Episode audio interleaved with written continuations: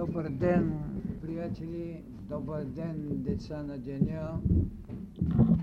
Нека кажем молитвата на мъдростта да се святи името Ти, да приеди царството Ти, да бъде волята Ти. Небесата винаги да бъдат с нас, Отче.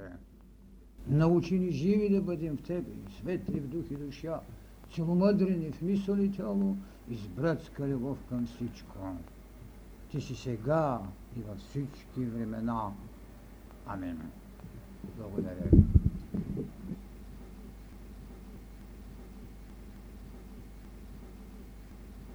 Позволете ми с всичката обич, която да бъде подсилена с щедростта на небето, да чиститя на всички ви голямият християнски празник, вяра, надежда, любов и тяхната майка София, т.е. мъдростта.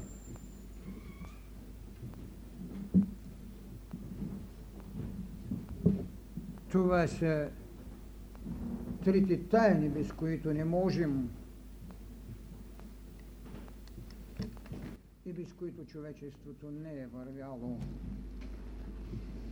Защото вярата винаги ще бъде знаме. Всеки има свое знаме, всеки има свой ритуал, както институциите имат ритуали. Голямата държавна институция, когато вдига знамето си, значи, че господаря е там. Това е вярата. Когато сте дигнали знамето на вярата, господарят е у вас. Тоест, събудения Бог в живот. Надеждата винаги ще остане път. Защото тя е устременост, която гасне само в онези, които отчаянието е надмогнало. Да бъде по-силно от радостта. Тогава човек няма надежда, само тогава човек няма път. Но тя е единствената, която е останала дори в котията на Пандора. Всичко друго изкачало, и злини, и добрини. Но само това останало, надеждата, пътят от себе си до себе си. Себе си като аз и себе си като събудения Бог. Любовта. Какво е тя? Тя е великото служение.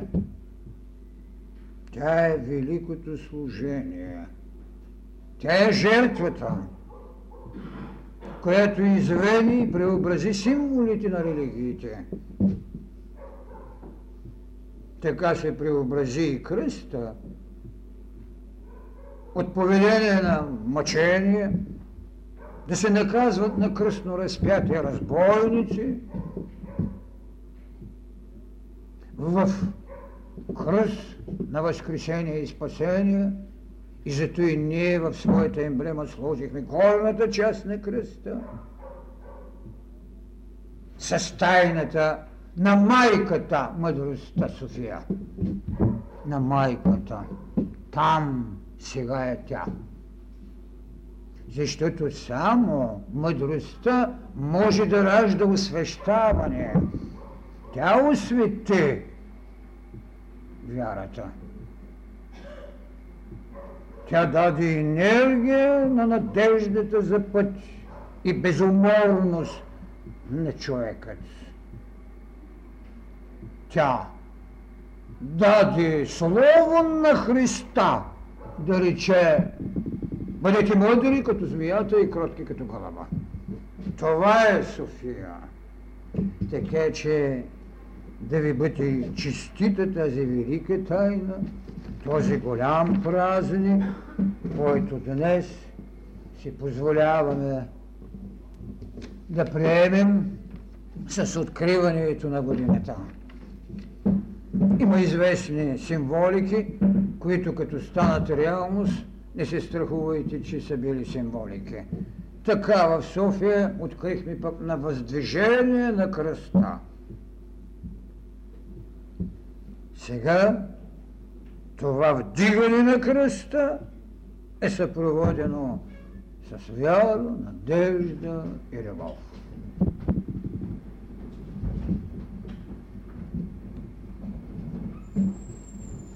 Така е.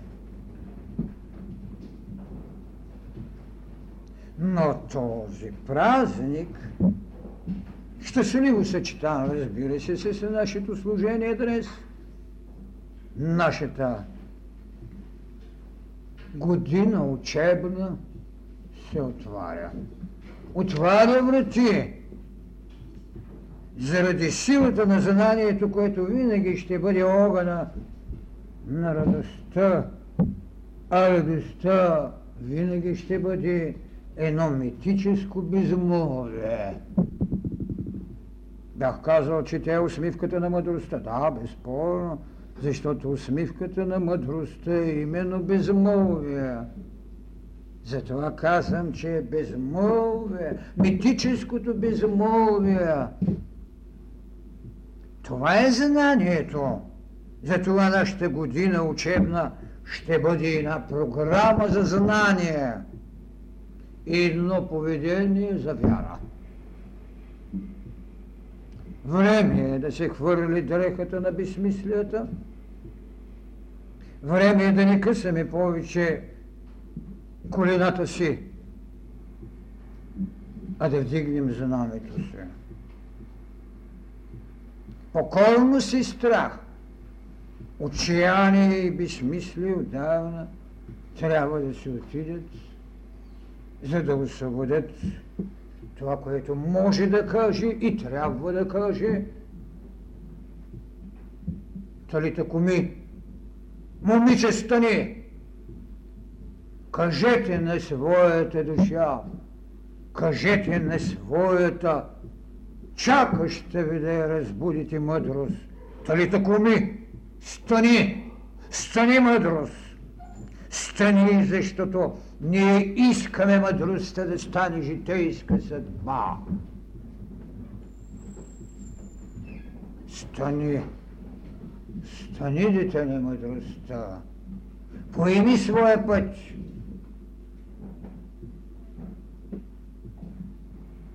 Защо? Защото всички сме събрани събрани от най-древни времена до ден днешен. Като потреба, сложени в голямата чаша на живота. Върнали си това, което може да се нарича водоема на паметта, на тази велика, вечна богиня на паметта, Мнемосина, да ви върне всичко, що като велико мъчение, а всъщност с енергията за будност е трябвало да се впише в камъкът. Питате ли го колко болка е изживял, за да го насилят, да дращат върху него своите иероглифи, иероглифи на мъдростта, на непренуденото знание върху цялата природа, която е получила и в динамичността, и в своята покойност силите на духовните вълни, за да прави живот.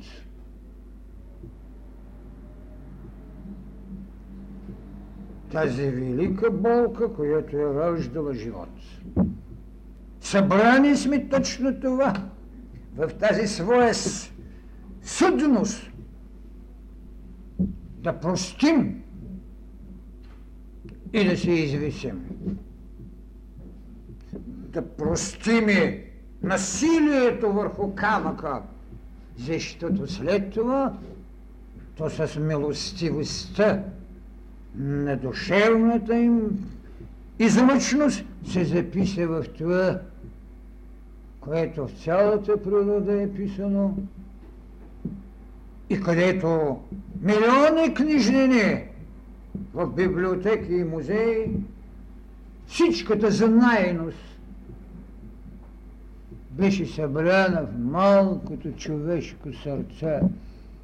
Там има всичко, всичко. Малкото човешко сърце са великите скрижали на всичко, що светът има. Там, в нашата свещена седмица, както като тяло, така и като расово битие, там върху него стои книгата на живота. Книгата на живота, това, което е глиптирано от камъка до листата на дървото, от папирусът до постиженията на съвремието, до компютърът, до дисковете. Там го има малкото велико човешко сърце, книгата на живота с седемте печата. Там е слагано печат всяко едно от нашите тела. Там е слагало драска будната астралност. Там умът е слагал своята будност. Там интуицията е давала своето откровение. Там божеството е могло да каже, там където двама души са в мое име, аз съм при тях. Там духът на вечността, чрез своите синове божествени рече, аз и той сме едно. Как ще направим тогава мъдростта житейска съдба? Кого трябва да освободим в себе си?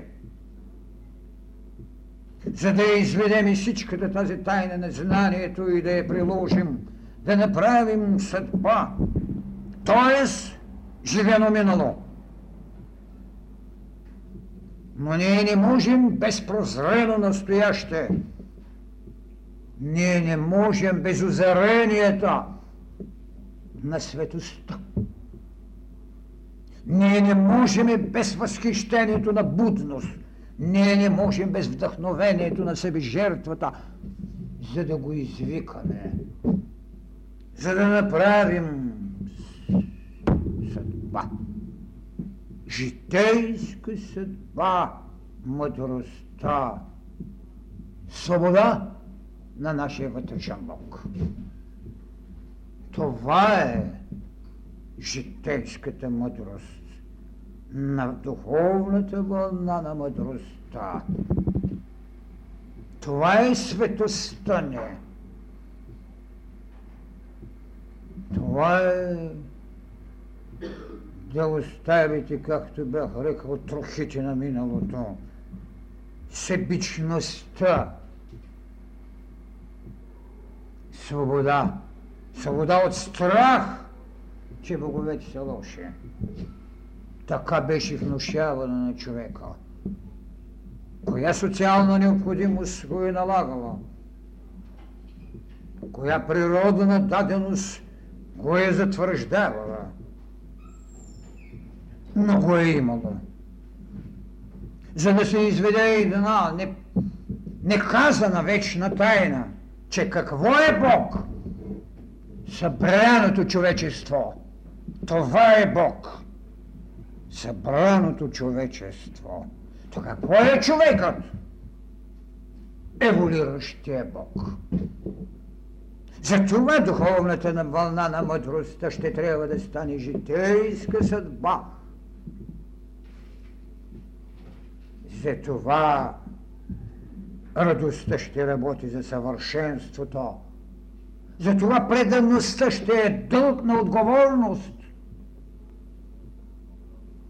Затова отговорността ще бъде чистота на служението. Това са пътищата. Ако искаме наистина да направим мъдростта житейска съдба, ние ще трябва с смирение да влезем, с кротост да искаме, но с дълзост да вземаме. Оне, който не знае да взема, той никога не може да прави нови пътища. Искайте, чукайте, вземайте. Това е път. Това е мъдростта. Не е достатъчно външния ритуал. Извършете го вътре в себе си. Направете така, че прощението, което беше най-добрата тайна, открита на човечеството чрез Христа, да не е достатъчна. Нека да бъдем мъдри в величието на вложения Бог у нас. Мъдри! Не е достатъчно вече, както беше казано. Простим. Беше казано, научи ги. Научи ги.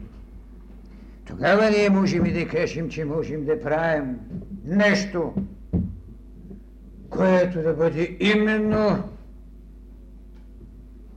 Толета, куми, стънни, момиче! И тогава ние ще разберем, че не сме деца на някакво давление, а сме прозрение за бъдещето. Никой не може да ни направи давление. И всичко, що носи спомена, ще трябва да увидим в забвението. Това е смелостта. Да се раздели със себе си. Това е да се освободиш от себе си. Не може на стара деха нова кръпка. Не може в стари мехови ново вино колко прозрение за настоящето е имал Исуса, за да го каже това. Не можеш в стари мехове ново вино да наливаш. Защото старите мехове и до сега стоят. Око за око, зъб за зъб. А той ги учеше да прощават. Но не може и на нова дреха да сложите стара кръпка. Това правят някои. Искат да пият лудо вино и да бъдат кротки. Не може. Ферментацията е нещо страшно.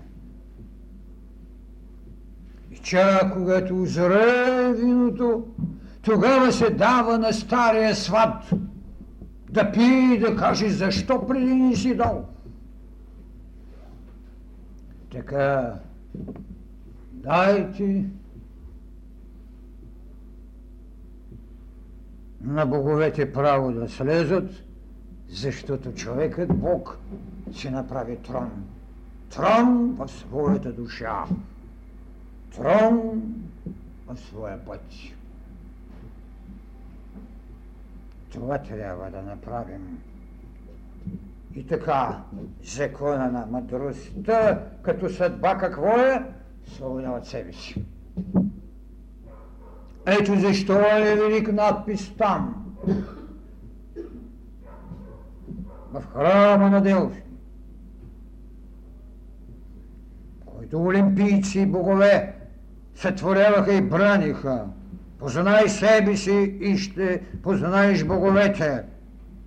Ние познахме боговете, за да се освободим от себе си, затова боговете ще си отиде да остане Бог. Бог на мъдростта, не на силата. Бог на знанието и великата жертва. Това е, което трябва да научим. Ето защо беше казано в посланието тази година, че какво съдба без мъдрост, без воля и без жертва няма. И трябва да ви кажа, че мъдростта не е последното последование на еволюцията. В знанието на интуитивното просветление ние ще кажем великата тайна, която ни оставиха велики мъже като образци. Воля на човек, толкова си изящно графирана върху историята и битието. Праведност, човешка воля в пълна жертва за богове и пътища и в праведни, който въпреки цялата бедственост, която му се случи, въпреки отнетите чеда, въпреки отнетите имоти, въпреки отнетата радост, въпреки приятелите, които го молиха и го подбуждаха да прохле Бога, въпреки жената, която в него като астрал, ако щете и като живо тяло, го подканеше, хайде кръжи проклетата дума и свърши. Не, не. Не събуди дори негодование, преценки да, но негодование не.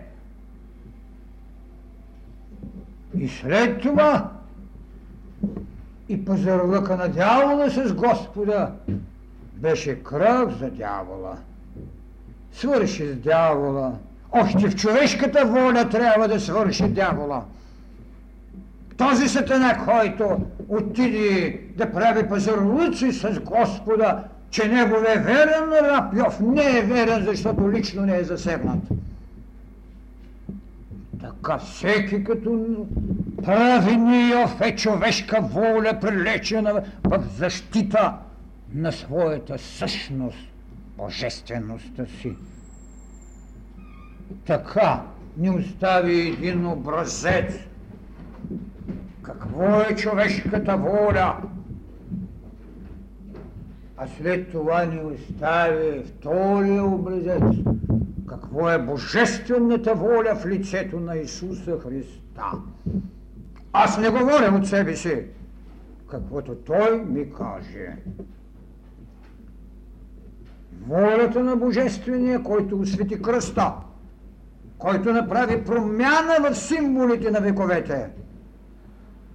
Воля Божествена – затова знаете, че още преди години казах, че кръста Христос и Голготата не е страдание и мъчение, а е какво?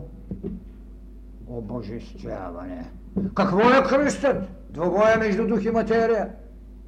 Не, трябва да се правят похвала. Па си имаме и добрия разбойник, па си имаме и лошия разбойник, па откриваме вече 15 пъти кръста Господен. Не, един кръст има, който трябва да бъде открит. Това е кръстът на нашия двобой между дух и материя и той, както казахме в посланието, няма определен ден. Всяко днес е борба за кръст. Защото там е Христовата воля. Вашият посветен, вашият вечен, божествената воля. И ако някога нещо ми е правило да се възхищавам, това е, че наистина някои от светите отци можаха, макар и твърде късно, чак четвъртият световен, т.е. Семирен събор, можаха да решат, че Христос има две воли – човешка и божествена. Е, до него време доста са го измъчвали. Това е трагедията на човешкото знание. Трябваше столетия да минат, за да прозрат двете воли, за да не създават ненужни анатеми. Божествената воля на Христа. Това е вече не моята, а Твоята воля, Господи. Така останаха на света две велики тайни, разчетени и приложени у нас самите. Волята без която не може да има съдба. Мъдрост, жертва, воля. Това е. И тогава ще видите защо Христос с такава доброда може да каже Моето бреме е леко и моето юго е благо. Той не е бил мазохист. Никога не е бил. Но е знаел как да обезтеглява бремената. Защото човешката му воля можеше да вземе опорност от божествената му воля. Това е, което трябва да направи човекът, за да може чрез мъдростта, чрез волята да направи учението и себе си житейска съдба. Будност, която трябва да носи бъдеще. Будност, като може да ви направи будни от възглавието, да станете да закусите, не е будност. Бъдеще да ви даде. Да може да трансформирате таинствата в велико служение. Това е битие. Както ви казах, не е достатъчно само да прощаваш, а мъдростта да живее величието на вложения Бог в тебе. А когато имаш вложен Бог в тебе и го познаеш, не можеш да не бъдеш по-смирен, както нашата приказ народна казва, по-тих от водата, по-кротък и по-нисък от тревата. Няма по-заслужена благодат, за благодарност от смирението, защото пак той рече, смирих се до жертва.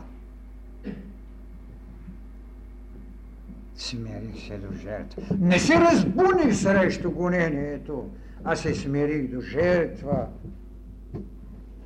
Така, съдба се правили всички времена с потребата на съответната духовна вълна. И когато надигнат на пръсти искам да видя историята на нашия народ, много често съм се питал къде мога да намеря съдбовни алтари и къде мога да го видя в неговото жертвоприношение – Това предизвикателство ми го направи господин Цветков в радио Христо Ботев. Казвам, вижте, в страниците на българската история има само три ултара. Единият е когато Аспарух е успял да спре набика и динамиката на коня, за да създаде държава и земя. Това е алтар за земя. Алтар за държава. Другите, когато Бориса, това е изключение. Някой ще каже, той беше твърде жесток. Нищо не разбират. Даже днеска един ме пита, ами той пише писмо на папата, това мога ли да правя? Да, той се извинява с папата, защото папата не може никога да го стигне. Борис беше проницание на световете а папата е служител.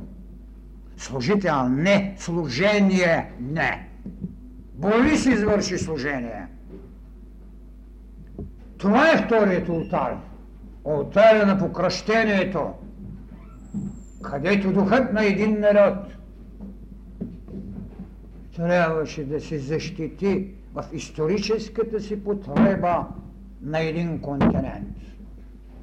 И третият ултар – това не е алтаря на освобождението, защото ние нито свобода получихме, нито освобождение. Третият алтар е идеята за съединение на България. Това беше. Алтар, където се върна молитвеният напев и възглас. Тайната на един народ, който след подкръщението направи нещо, което никой няма. Азбучна молитва. Да избралите всички книжнини. Имат официални молитви на религиите се. Никой нямаше своя молитва, родова молитва, молитва на своя народ само, на своето племе, на своето вътрешно откровение, азбучна молитва. И след това другият за буквите. Аз винаги съм пял възхвала на моя много близък и почитал душата ми Хермес за неговата песен на гласните. Това са за буквите. Песен на гласните. И цялата тези кратка, но изумително същностна мъдрост, дадена от тези, които направиха това, което наричаме златен век на българската книжнина. Ето къде можем да кажем, имаме прозори, казвам прозори, възхитен от Пенчо Славейковата, приказ да отвориш, моя другарко, прозори на моя гроб. Прозори да му отвори, за да видим част от великата мъдрост.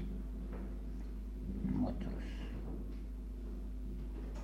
които станаха съдба на един народ. Така че, когато ще говорим и за тази наша учебна година, ние ще трябва да я разделим на етажи. Тя ще бъде духовна, защото и беше. Това, което извършихте тази година е нещо, което не може и компютърната система да го изчисли защото тя няма вибрациите на 10 милиарда клетки в мозъка ни. Все пак ние правим машината. Затова ще бъде духовна, тя ще бъде душевна, безспорно тя ще бъде мисловна. И ние не можем да не изкажем възхищение на умове, които родиха рационалният апогей на световното ни присъствие в тази планета. От атомната енергия до компактния диск. От биологичното инженерство до изведените феномени на нашата душа, до великолиновата ксилина, в която стои зачатъка на битието – но още има неща, които не знаят. Така че ние с възхищение ще приемем този дар. И не можем да го отречем. Защото иначе трябва да отрече себе си. Съм казал, че материята трябва да се удохотвори, а не да се отрича. И тя се удохотворява. Да му мислят онези, които не искат да разберат тайни. Тя се удохотворява. И тогава ще разберете защо. Тук или там ще има винаги запалени огньове, защото пак ще повторя, Бог е едно събрано човечество. Това е голямото. Така че нашата учебна година ще бъде духовна, душевна, ще бъде мисловна, защото е време за мъдрост, която няма да опороче нито един принцип на великите учители, който закъснява, ще трябва да си смени дрехата. Или обувките. Хубав е вицът, че се надбягва някаква костенурка с ахил бързо ноги. Не е казано обаче кой поведе. Но ако стенурката има нещо, това е нейното покривало и когато гръм удари, тя се влиза в корабът. Тя не прави непресметната смелост.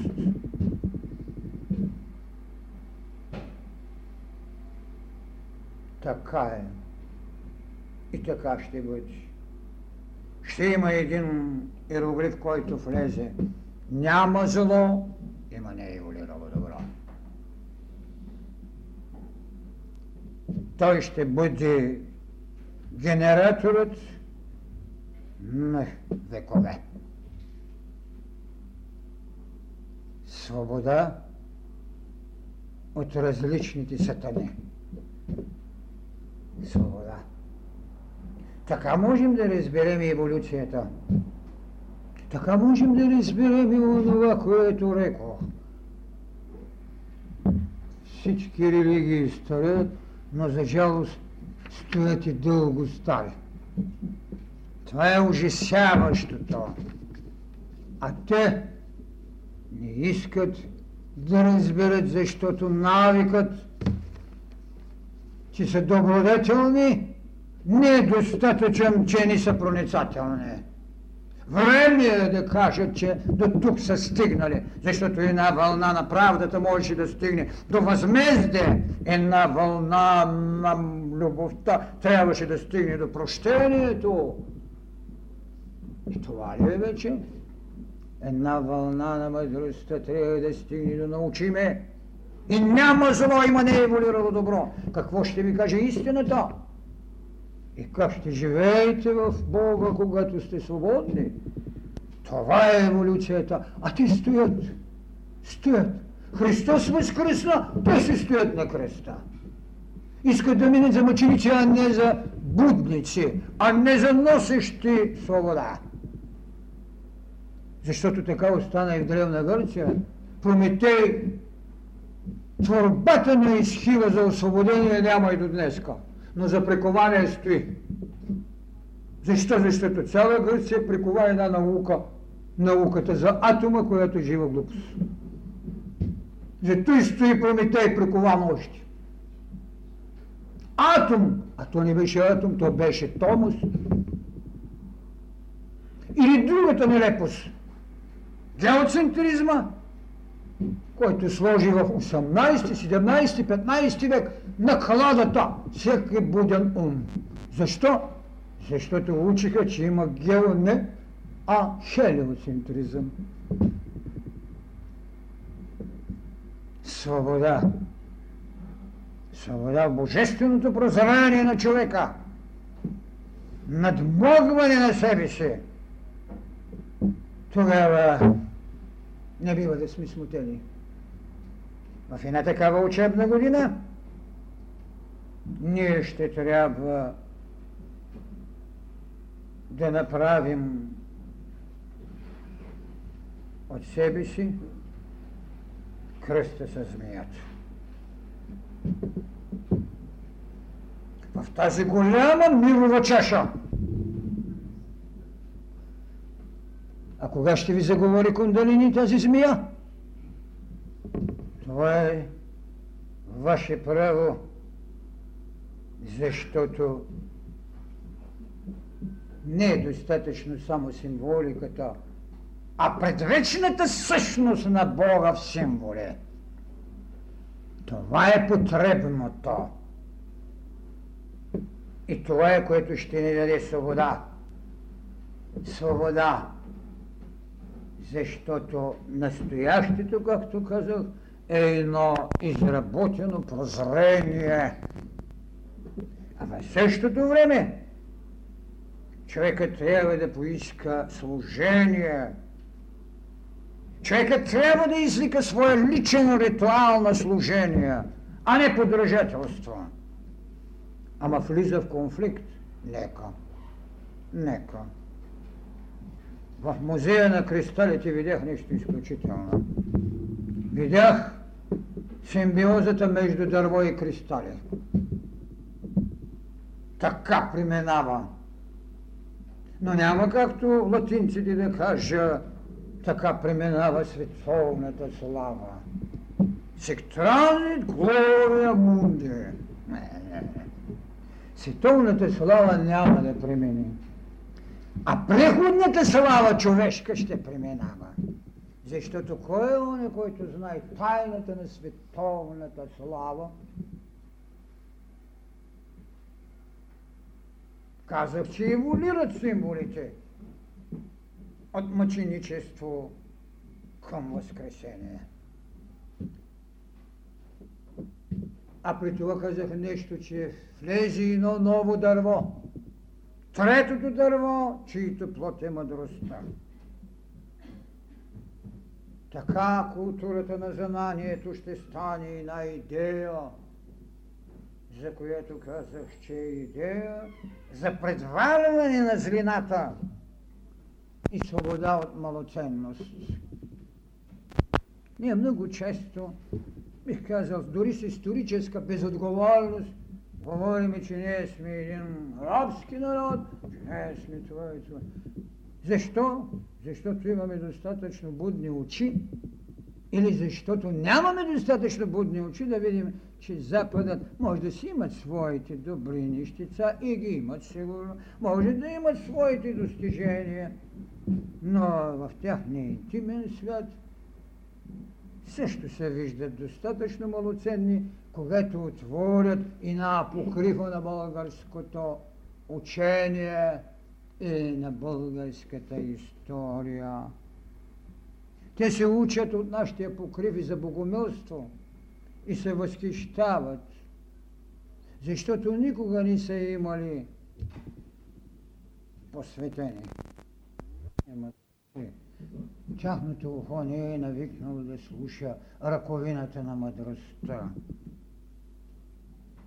Така че ние трябва да се освободим от една предвара на злината и от чувството на малоценност. Бедността, бяха рекли богатите, не е порок, но никой не пожела да се продаде богатството да се купи този непорок. Защо не си продадахте богатството да си купите бедност, господа, и да бъдете непорочни? Това е неуравновесеност. На меркантилната доктрина и на рационалното мислене на целия Запад. Алчността е нещо, което не може да бъде окрутено. Знае се приказката от нашите читанки в първо отделение. Окото, което трябвало да бъде наградено. С колко злато? А той иска иска. Бабата... Трите пръста сложи пръсти, то свърши. Къде такава алчност да проявим към духовността? Къде? Тогава и пръст не може, защото ухото ни ще бъде това трето око, което пръста не може да помрачи. Това е окото на вътрешното невиждане, на интуицията, на пратеничеството на причинния свят в нашата духовна прележност. Така, новата ни година ще започне с една култура на знанието, с едно дързание че когато правим жертва, не трябва да раждаме отчаяние. А това го писах още из началото, казах го преди десятки години. Трудът на Сизифа не е в безсмислието, а в липсата на отчаяние. Така че сега, когато правим своите усилия, когато раждаме битие, не раждайте отчаяние. Хайде да не говорим и това, което рече Христос на своите си. Мене гониха и вас ще гонят. Е, па защо трябва вече все да гонят?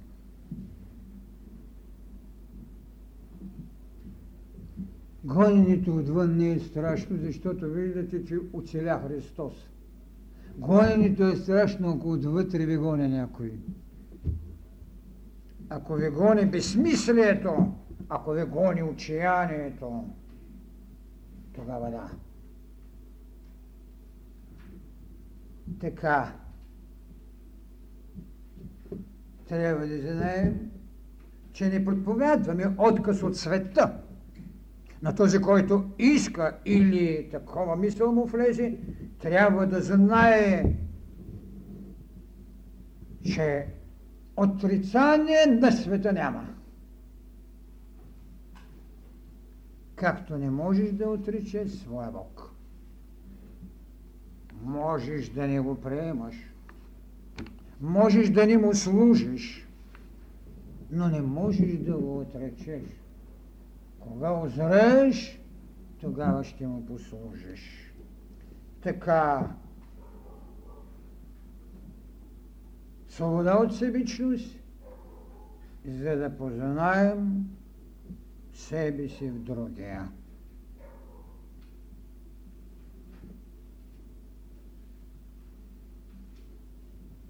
Култура на мъдростта. Това е стъпката ни в новата учебна 1996 и 1997 година. Аз ви честитя като ново бреме, което се нарича бремето да знаеш. И тогава кажете като Христос в пътя си, моето бреме е леко. Тогава наистина можем да кажем, че ще направим нещо в своето голямо, голямо служение.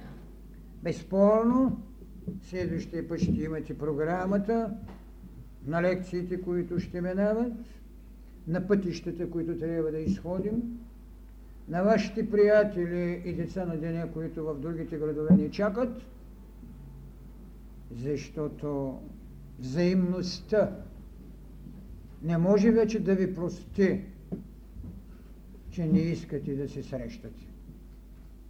Тя ви зове и вие дадахте достатъчно основание, че не може да се отречете от себе си в другите. Ако това успеем да не правим, както тази година направихме и своя събор, и своят курс в планината, и своите срещи сега в София, тогава вече ние можем да кажем